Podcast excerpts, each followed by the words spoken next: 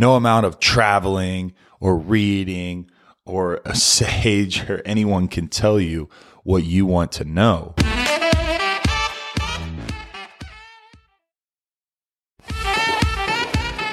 What is up, BA family?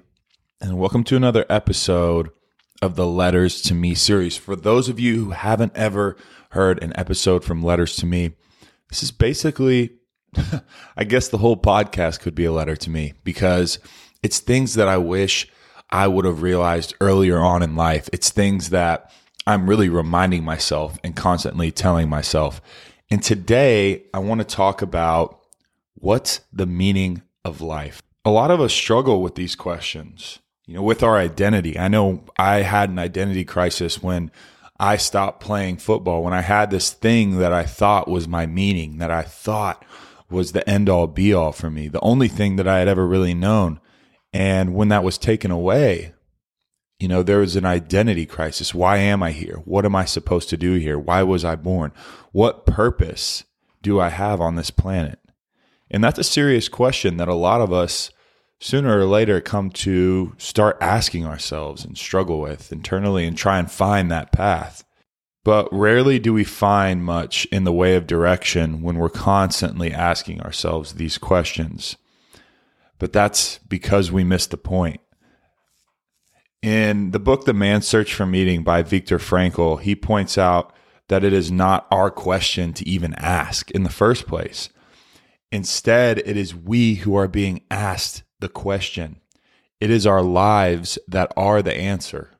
Now, I'm not here to give you some one-lined remark on the secret that I found to the meaning of life, but really, I want to show you where you can find it. And the meaning of life is you. And before you jump off and say, oh, come on, Mason, you know, that's so selfish, or, you know, that's so quote unquote woo-woo, someone up in the mountain that's a monk for 50 years says something like that. And I would tell you, look at the analogy of a relationship. We've all seen those relationships where baggage or insecurities are pulled over from previous experiences, right? And a lot of times, those insecurities lead to a lot of issues in that current relationship. And why is that? It's because they fully haven't been able to love themselves the right way, to let go of a lot of these things. Maybe there's still anger or forgiveness that needs to be given to a person, or resentment. And a lot of these things, you know, rear their head in relationships, not just with, you know, that of your partner, but even with your friends as well. And this is where I think the two tie together, because if you can't fully love yourself, and you don't fully love yourself, and you don't fully take care of yourself, how are you going to be able to give your best to another person? At least in a healthy, sustainable way, right? The same goes for what you put out into the world and what you feel like your purpose is, your meaning, this thing that you're searching for, right?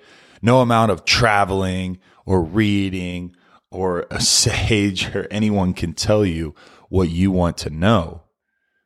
Instead, it is you who must find the answers in your actions. So you may say, Mason, this is great, but how do I do this? How do I equip myself? You have to align your actions with your values to find the meaning of life for you. What is important to you? What are the things that you value? What do you prioritize? And then what are those core principles that you want to live by? When you come into alignment with those things, it's like the entire world opens up and you're like, whoa, what have I been missing? And for me, I had that moment, but just because you have that moment doesn't mean that it's not easy to fall out of that alignment, fall out of that purpose or that mission, that life that you're supposed to lead, right? But at least if you've found it, if you've felt it, and if you've done the work to get to that point, then you know that you're not on the right path, right? You have that intuition.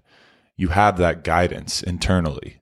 So at the end of the day, what I want you to get out of this episode. You know, there's so much stuff out there in the media where, you know, it's feel good, right? I've been a part of it too. It's the motivation, the inspiration, the clips, the things that you can read, you know, the events that you can go to, all of these things that, yes, while they're beneficial, if you don't go home or if you don't take action in that moment or put to use what you learned, it means nothing, right?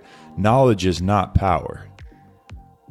Knowledge with a strategic plan backed behind it and a vision to actually put those things into play is power. So when you ask yourself these questions, realize that you are the answer. So instead of getting in this cycle of mental masturbation, go and do the work. Align your actions with your values. Know that you hold every single answer that you're looking for and that you have the ability to conquer anything that stands in front of you with the right mindset and the actions that back it. For those of you looking for that accountability, for that group, for that community, for that tribe that can really help push you to find these things in your life, that can help push you to be the best person that you aspire to be and can be a support system through the highs, the lows, all of it. Right? Someone that's going to always be there, a group that is going to always have your back. We are building something incredible for you. And if you're interested, I would love for you to test it out, for you to try it. So in these early stages, you know, your feedback is everything for how we create this platform. So reach out to me on Instagram at Breathe and Air Podcast and DM me the word tribe if you're interested in being part of the beta phase. That is at Breathe and Air Podcast and DM me the word tribe. All right, y'all, that's it for today. I hope you received some value. Let's go have a kick-ass rest of the week, and we'll see y'all soon.